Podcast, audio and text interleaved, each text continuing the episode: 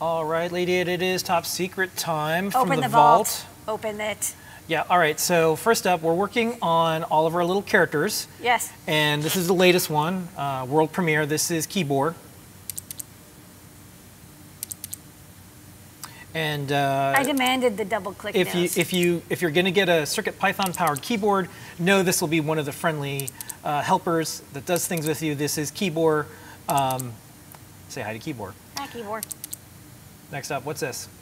Um, I just have been whipping up a couple of STEMMA QT boards. So this is a very popular GPIO expander chip, and I thought it would make uh, for a great um, STEMMA QT board. I mean, these are like super low cost, very very popular. Um, there's also a 16-bit version, but I really like this like very simple 8-bit version. Okay. And then we have some uh, sneak peek videos. We're going to play them back to back, and then we're going to see on the other side.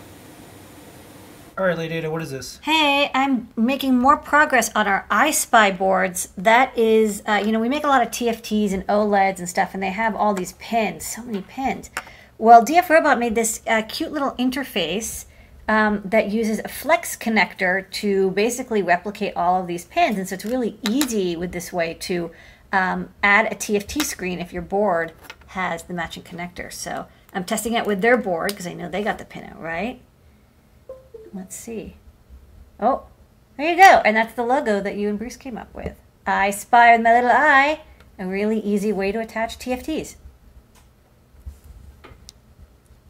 All right, Lady Ada, what is this? Hey, I just put together a prototype for my QT 2040 Trinkey. Uh, so this is a Raspberry Pi RP2040 with 8 megabytes of flash. Um, there's crystal, a little NeoPixel, and then two side buttons. This is the reset button, and this is the boot uh, button.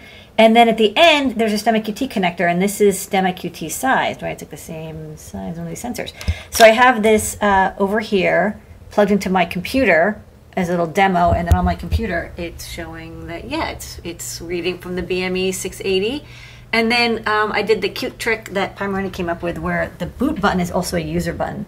So when I press this, you can see the red LED turns on. And the idea is that um, with a little bit of mechanical assistance, a couple of uh, plastic standoffs, you would have this mount together as like one little piece. So very handy sensor input for any computer with USB-C. We've been working on adding the Funhouse board, which is included with AdaBox 18, the Adafruit WipperSnapper, the no-code IoT platform for Adafruit I.O. And it has a bunch of built-in buttons, which is nice. It actually has three one underneath this tab. And if you press the button, we already have it configured for the button up, it'll show its status on WipperSnapper. So I'm going to show you adding a new button because I want to read the value of the middle button. So you would click New Component, push button, scroll down to button select, click Create Component, and then we can simply press the middle button. And that's it. The Project Bundle feature that was recently added to the Learn Guide system simplified the process of setting up your device for specific projects. Another helpful resource in Learn Guides are screenshots like these that show the necessary files on the CircuitPy drive. As libraries get updated, sometimes the screenshots need to be updated to reflect the changes. We were able to reuse the data collected by the bundling scripts to generate screenshots that look like a file explorer showing the project files and all required libraries. These screenshots are created using Pillow. It's a friendly fork of PIL, the Python imaging library. Jeff integrated this utility with GitHub Actions, so now it runs every time there's a change to any CircuitPython Learn Guide code. When it runs, it generates images for every project at once and pushes them into the Learn Guide repo. These new auto-generated screenshots will get integrated into the Learn Guide system soon.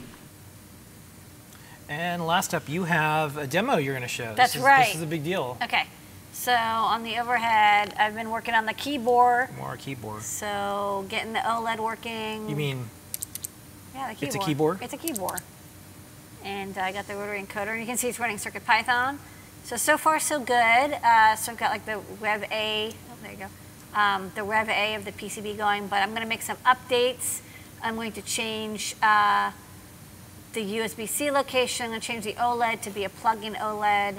And I think I'm going to go remove the buzzer, because actually I'm not so into it. Um, but uh, so far so good. Keyboard is occurring. all right? And that is top secret this week.